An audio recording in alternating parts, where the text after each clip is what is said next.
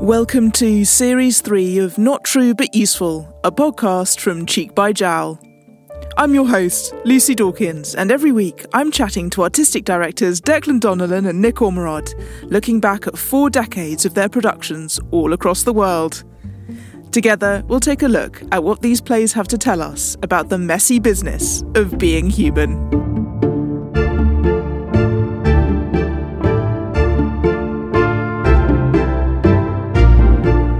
Play of the week is Shakespeare's Macbeth. It's a bloodthirsty psychological thriller set in 11th century Scotland. And here's a super speedy synopsis before we begin. Best friends Macbeth and Banquo emerge as the heroes of a battle to defend Scotland. As they leave the fight, they come across three weird sisters, often known as the Witches, who tell them that Macbeth will become king, but Banquo will be father to kings. The current king, Duncan, showers honours on Macbeth and his wife, Lady Macbeth, in reward for his heroism. He arrives at their castle to celebrate the end of the war. The pair murder him in his sleep and frame his sons for the crime. Macbeth and Lady Macbeth become King and Queen of Scotland, but are now tortured by paranoia. Macbeth goes on a murder spree to defend his power. He assassinates Banquo to prevent the witch's prophecies that his children will be kings. Banquo's ghost returns to torment him. As the Macbeths begin to unravel, Duncan's son Malcolm gathers an army to overthrow him. Tormented by hallucinations and nightmares, Lady Macbeth commits suicide, and Macbeth dies in the fight. And now over to Declan and Nick. Well, hello, Declan and Nick. Hello, Lucy. Hello, Lucy. So, I guess everybody who's listening to this podcast who might have sat an English GCSE at some point in the last two decades. So those are the exams that you have to take in this country when you're kind of 15 or 16. You've probably had to study Macbeth and you've probably had to answer a question that's something along the lines of who is responsible for Duncan's murder? Macbeth, Lady Macbeth, or the witches?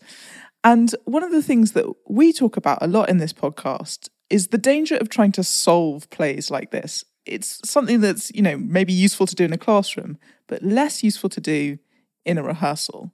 Why shouldn't we be setting out to solve Macbeth? Because I don't think we can solve anything, and that's why I think these plays are so so great. And what great works of art are is that the more you know them, the less you solve them.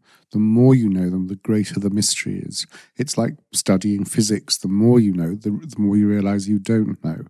And bit by bit, Macbeth gets more and more mysterious. So to begin with, if you're teaching it, you say it's about Macbeth and Lady Macbeth, who both conspire to murder the king so they can become King Queen of Scotland. And you start with that. And that's like a first rung of a ladder. Then you start going up the ladder. But the problem is, you realize that's not true, that it's not, not really about that at all. In fact, it gets less and less clear why they're doing it in the first place.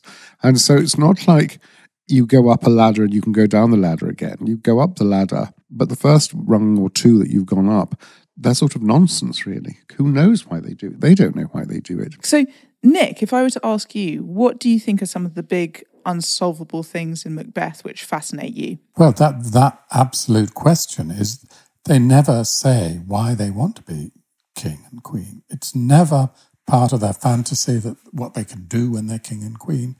They're just on this irresistible helter skelter journey that they've somehow locked themselves on, that they have to do this deed. And somewhere they know it's going to end in total disaster. And of course it does. What's more and more frightening about it, the more and more you look into it, it's not so much that they want it, they're terrified of not doing it. And it's like this monstrous birth gets born, like Iago's monstrous birth. The monstrous birth is the absolute dread of them failing to accomplish the deed. That's why they do it. It's not like they want anything.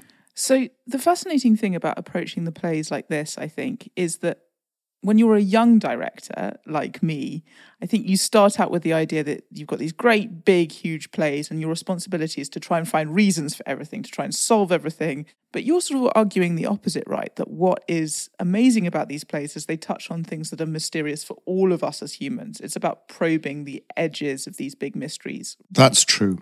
There's one preamble I'd like to say t- towards that. There, there's, there's something rather irritating about hearing a, a, an old man like me talking about this because one of the things that you learn over the years is what you don't need.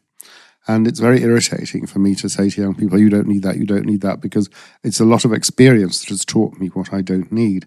So I can airily say things like, um, make sure you don't read too much. But that's partially because I've had the experience of reading too much and realizing how little of it's helped. So when you start, you have to start somewhere. Part of the problem, I think, lies behind this magic word understand, which is a sort of crazy thing that we feel we've got a right to understand, we must understand. If we don't understand, we have a big problem. I don't think we understand another human being, for example. I don't think when you get to know somebody, you understand them, you start to accept them, you become more familiar with their smell, you get more used to them. But I don't know. The older I get, the less I understand what the word understand means. And I'm very aware that I've used the word twice in that last sentence. Yeah, what am I trying to say? That the play is mysterious because you don't know why they do it. And the reason they seem to do it is because they're terrified of not doing it. That their, that their dread seems to be fueled by a failure to do something rather than something that they actually want to do. And I agree, that's incredibly mysterious. And can I explain it? No, I can't. but that that's what keeps me going. Would you say that there's also maybe a danger to trying to understand too much? Because if we can explain it away, we kind of kill it. You know, they can't explain it. And there's so many things in our own lives which we can't explain. We can't explain why we do a lot of things. and We can't often explain them to ourselves.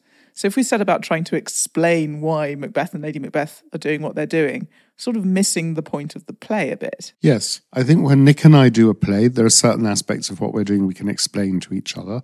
Normally, those all completely vanish and a new structure emerges, which we're not able to explain. But that thing that we can't explain is normally the best bit of what we're doing.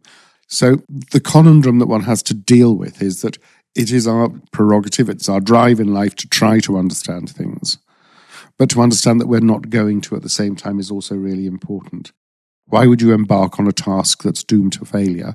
The problem is that's life, welcome to life. We know that there's always going to be mystery. What that mystery is changes as, as we go along. And that's why we can come back and back and back to these plays. The play's always completely different. It's like Shakespeare's rewritten it in the last year.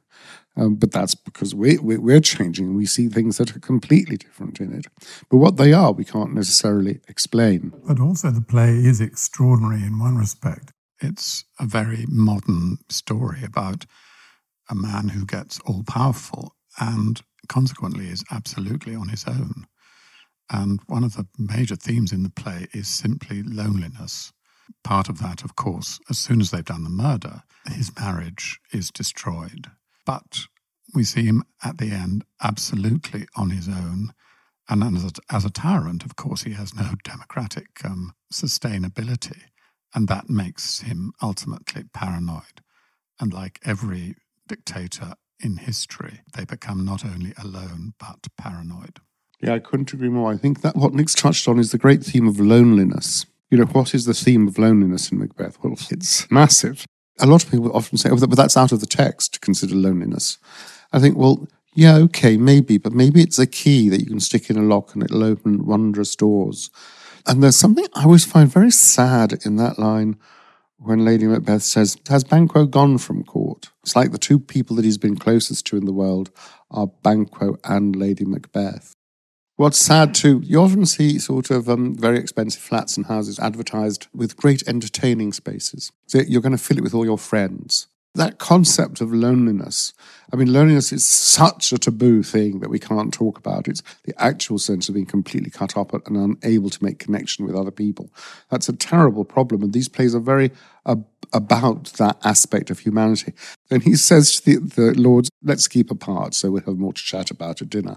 Do you know, I don't think I've ever heard anyone say that in real life if you're staying with them a distance grows between him and other people that's out of his control. Well, he certainly lost his wife. I mean, somehow, don't you feel that the murder is the one thing that they imagine is going to bring them together in yes. a huge sort of orgasmic act? The murder will sort of conjoin them yes. forever. Yes. And of course, it does the exact opposite. We've talked a lot in other conversations about that scene where they come out from the murder. And you always describe that scene as they talk about anywhere but here. Almost every single line in that scene, they're talking about other places apart from the place that they're in mm. because they just can't bear being in the same space as each other because the marriage is broken. They've done this awful thing. Yes. I mean, the rule is, as touched on by Beckett, you know, anywhere but here, anytime but now. So they're tr- constantly trying to escape this terrible here and now that they've put themselves into. Well, I think I think that he never leaves that room where he did the, the, the murder, and she goes into the room and she never leaves it either, and that's proven. You know, it comes out in her nightmares in the famous sleepwalking scene. There she is back in that room.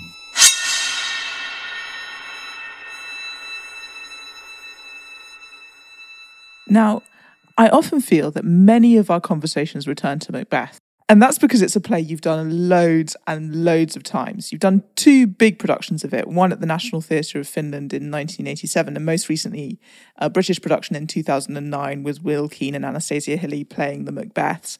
But it also comes up a lot in workshops. It seems to have kept you fascinated. And I've seen your your most recent 2009 production, and I'd love to start with talking about the witches in this production. So Nick, could you describe how you made the witches happen? Well, you never actually see the witches, you hear the, voices, and you never, in fact, see any objects because all the objects are mimed and the blood is mimed. You know, it's a problem in Macbeth, um, blood, because there's a lot of it. And in a sense, it's best, I think, left to the imagination. If somehow you can conjure it without seeing it, then you're being more successful in terms of, of the theatre of the, of the piece. But no, the witches are imagined. And in fact, the way we played it was that it was like the whole company played the witches. And you see the witches through the eyes of Macbeth and earlier of Macbeth and Banquo. And I thought this was such an interesting choice for this production because, you know, just like we don't see the witches, we also don't see Banquo's ghost. And we also don't see the hallucinating dagger. And we also don't see the real concrete things in the play, like the cups they're drinking from, or the real daggers that he brings out from the chamber. And usually, in a production of Macbeth, you see the difference between what he's hallucinating because it's not there and what's real because they are on stage as props. But here, because everything was mimed, it blurred the boundaries between what was real and what wasn't. The whole play became about how he was seeing the world, how they were seeing the world, and didn't matter what we could see or not.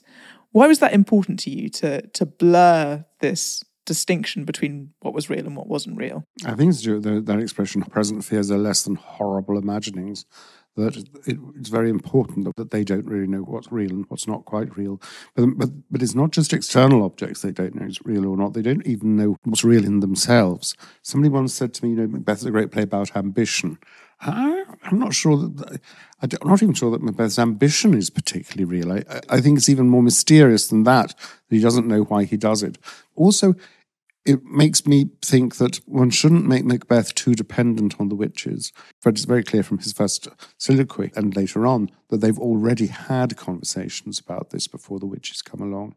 So I think that the witches are like a coincidence, but the life is full of coincidences.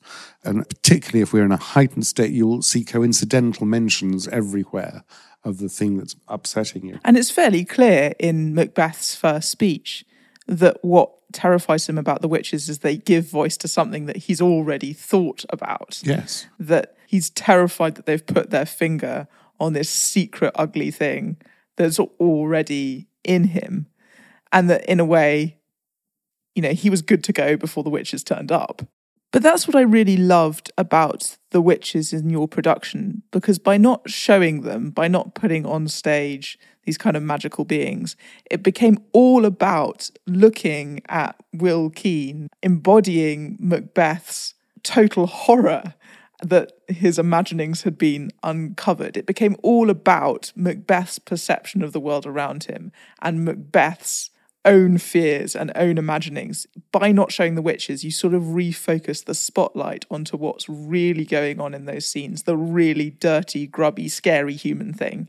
And I found that really exhilarating to watch. Yes, it was entirely about his responsibility. And, and one of the things that we like to do in life, of course, is make other people responsible for things that we do that are bad. But, you know, it's, Othello who strangles Desdemona. It's, it's, it's not Iago. It's not the witches that knife Duncan. It's Macbeth that does it. We have to take responsibility for our, our own actions. And I can't quite say the witches are incidental to Macbeth um, because they're absolutely central to the play that Shakespeare wrote. But for me, the psyche of Macbeth is somebody who is probably going to do something like that anyway. And that, do you know, and that somehow he was somehow going to orchestrate his life into a disaster. I think the thing that really makes them screw up that we forget is how well they're doing. I mean, nothing destroys people as fast as success, and he has given so much. And success is incredibly dangerous for human beings because success frightens people, because if you're given success, it can be taken away from you. Now, gratitude is also very frightening for human beings. When we are grateful, we should feel so grateful that we're grateful. But very often, when we're given things, on the surface, of course, we feel gratitude. But underneath it all, if it's something really, really important, you can feel angry that you needed that thing from that other person. That gratitude rem- makes you feel a debtor if you're not careful. And at the beginning of the play, Duncan showers Macbeth and Lady Macbeth with honours. And in fact, coming to stay with them in their shabby little castle is actually an enormous honour. And then it's almost funny when when he arrives at the castle, Lady Macbeth meets um, Duncan and starts every point twice done and then done double, but poor and single service to etc. etc. And then she goes on to um, "We rest your hermits." We rest your hermits means that we're going to thank you so much that the hermits that you've got praying for you, that they can take a rest because we're going to be praying so hard for you. I mean, it's impossible to decipher what she means. And you read the speech of Lady Macbeth and you think, do you know, Lady Macbeth, you know, thank you would have been enough. It's like one of those, a speech at the Oscars that goes on for ages, but thank you is is all you really need to say, and she can't say thank you because she's tortured by gratitude. Because she, she's tortured by gratitude, and that wonderful American prayer for what we are about to receive, may the good Lord make us truly thankful, is brilliant because it says, do you know, the food's on the table, but you know, I'm not grateful because I was entitled to it. And I'd like the Spirit to come into me to take away my entitlement so that I can feel gratitude. And I think this is an enormous problem in the lives of all of us. That to actually feel gratitude is really is a really wonderful thing, and it's painful because it means I'm not full. It means I'm not self sufficient. So that's also one of the m- amazing paradoxes at the heart of this play that the very thing that makes the Macbeths uh, you know, resent and feel out of control and want to murder Duncan. This gratitude, which proves that they are weak and need something from him, is also exactly the same thing that makes him them love and adore and respect him. Yes. And they're torn in two. Yes. By this horrible. Yes. Welcome to life.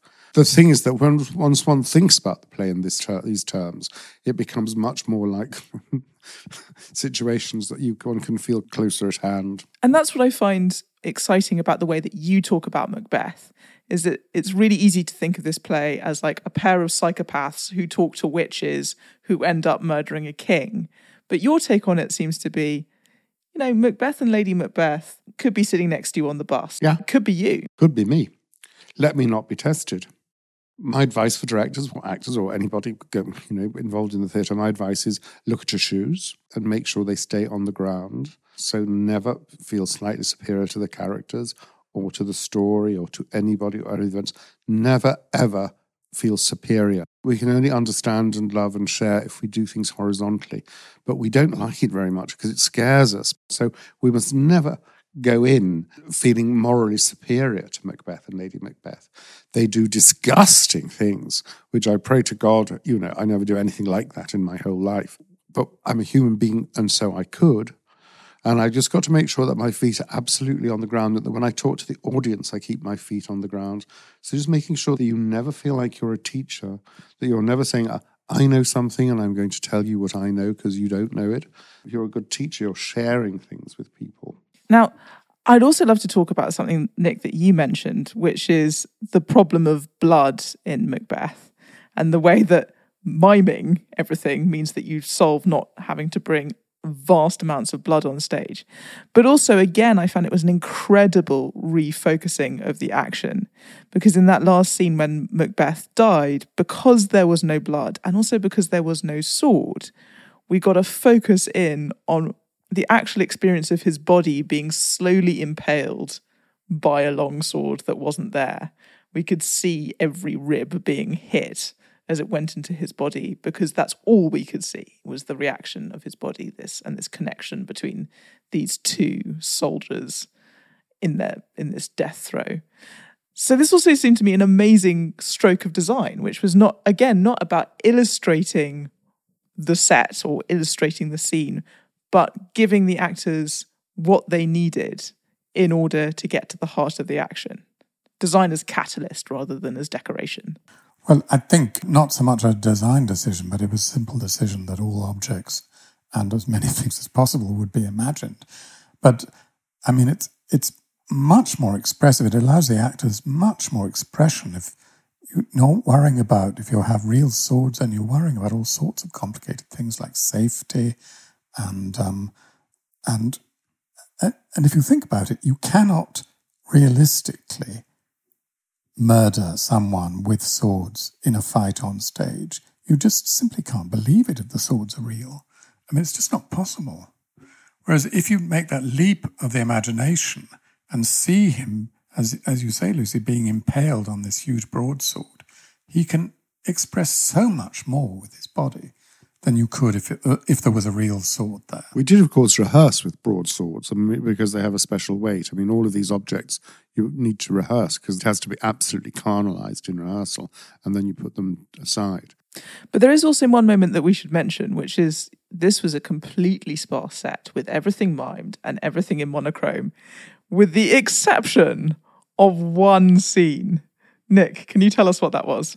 Well, the Porter scene is an exceptional scene in the play. It's just something bizarre in the middle of the play and a comic interlude in some respects. And well, Kelly Hotten, who played it in a great big red wig, and she was sort of constrained in one of these boxes, which was a set. And like all porters, they can't move out of their little office. They're stuck behind a desk with a telephone and a monitor and whatever. And she had to deal with the arrival of Macduff stuck in quite a realistic space with all sorts of props and objects at her disposal. And incredibly brightly coloured. I mean, you know, that great big red wig, but she had like posters on the walls and like a telephone and mugs and this incredible burst of colour and detailed set in the middle of this like monochrome wasteland that was the rest of the play. But it also reminded us, I felt, that that scene is so weird in the middle of the play. There's this kind of incredibly terrifying scene just beforehand where they've just come out from murdering Duncan. The following scene, they're going to discover his body in the middle of the night. And you've got this weird comic interlude with the porter in between.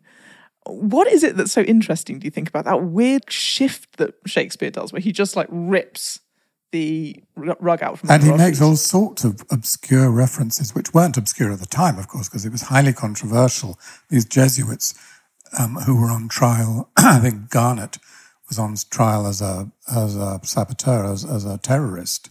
But that was obviously very controversial. It was politically very of the moment when he was writing the play. And so I think that kind of justifies us in making a more vivid, as it were, contemporary point out of the porter. But it's also, I think, totally in the spirit of Shakespeare that he sort of says, you know, would you like a harmonious world? Would you like a sort of uniform world of harmony? And, well, you ain't going to get it from me, mate and you, you can go through a play and you suddenly get a slap in the face. I love, love, love that in Shakespeare. The way that you suddenly get a song, or you suddenly get a dance, or you suddenly get somebody coming on. It comes on from another, and sometimes it's very violent, as in as in the Porter, as in the the, the sadly abnormally cut clown in in Othello, um, and and of course the fool in Lear, and the Autolycus when he when he bursts into the Winter's Tale, but they come from different plays, and that Shakespeare is sort of saying, you know, you've got, you know, this nice view of the cosmos that we're setting up. Well, it doesn't exist. and I and I feel that always very much I need to honor that. And I think it's really important that we know that people are adults. We treat the audience as adults and that people can take violent jumps in tone. The violent jump in tone really wakes people up. I, I love it. And it's also one of the reasons I think I really love Shakespeare is that the plays are badly behaved and are messy and are perfectly imperfect They are weird in a way that makes them deeply human. And also, what I love about that Porter scene is that it, it's not just arbitrarily weird as a mood shift. It also really earns its keep as a scene, I think, because it reminds us that in this kind of great Sturm and Drang creeping around in the dark and murdering each other, there's also a porter at the south entry who's got to get on with her job. And it suddenly throws the whole of the rest of the play into contrast. You're reminded that there's a lot more going on, a whole community of people around this warfare and murder and what happens to the king. Exactly. Because to begin with, I remember, when, you know, when I was a very, very young, thinking that it would be my job to somehow impose unity. I mean, how many feet my shoes were above the ground. I mean, who am I to be imposing unity on anything? Life doesn't have unity. Life is full of surprises, and that is what is so fantastic about Shakespeare. And what's fantastic about Shakespeare is he doesn't hover above us. He's not trying to make the world a better place by telling us how to be better people he does make the world a better place by opening our eyes and sharing with us how we deceive ourselves over and over and over again and how treacherous our hearts are.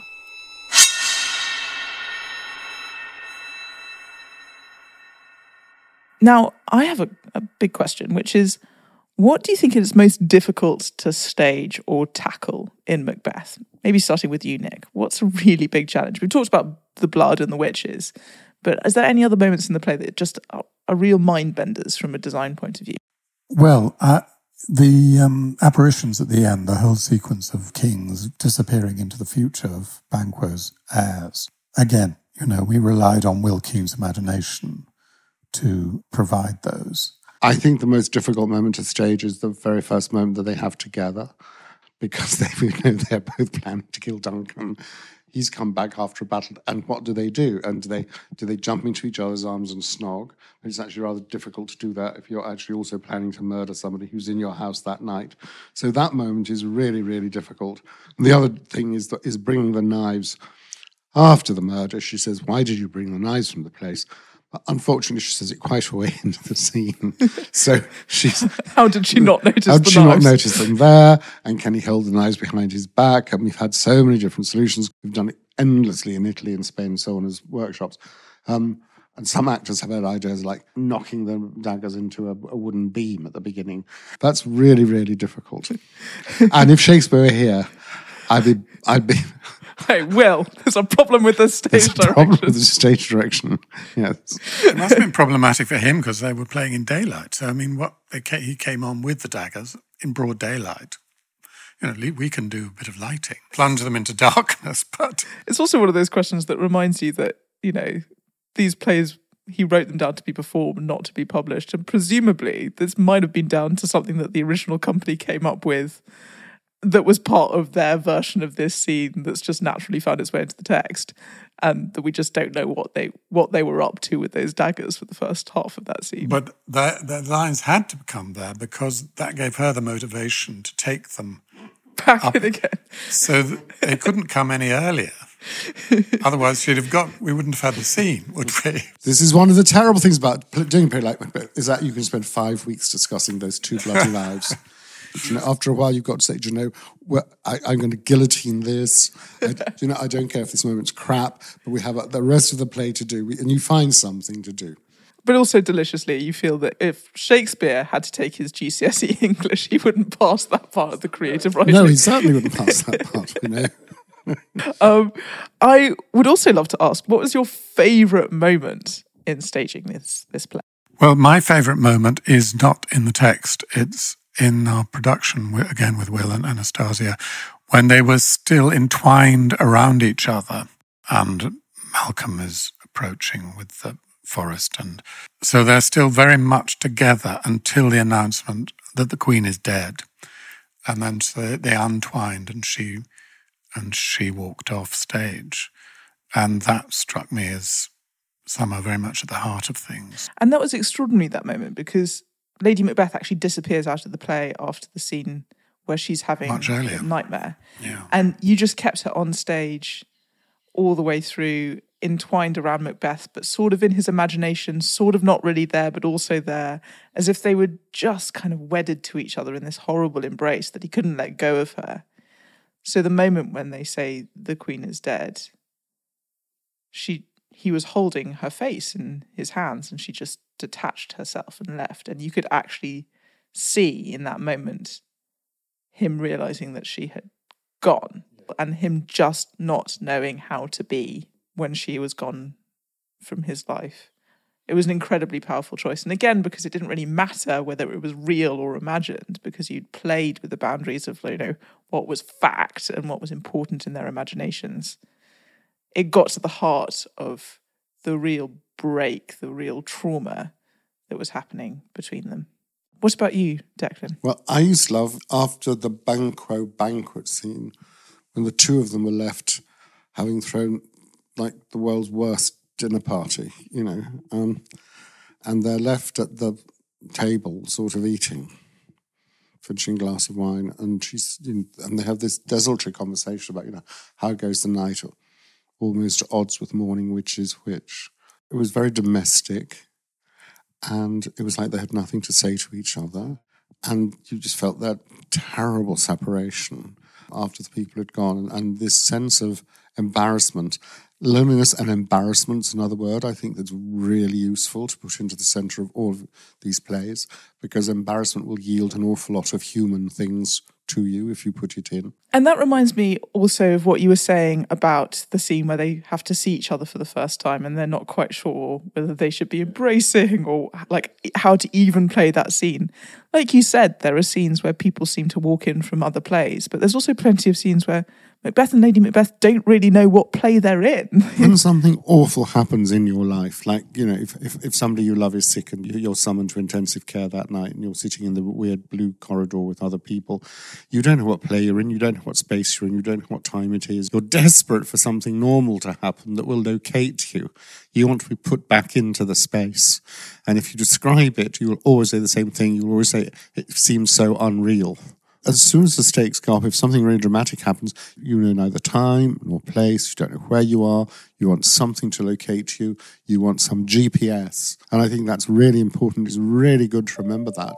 They're, they're struggling to find themselves. Fantastic. And I think that's where we're going to end for today.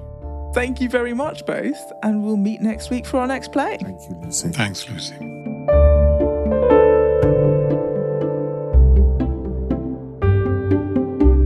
Thank you for listening to this week's episode of Not True But Useful.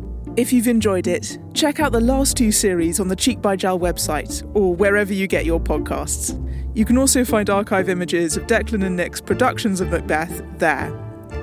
We're going to have a new episode for you every week for the next couple of months, so don't forget to subscribe.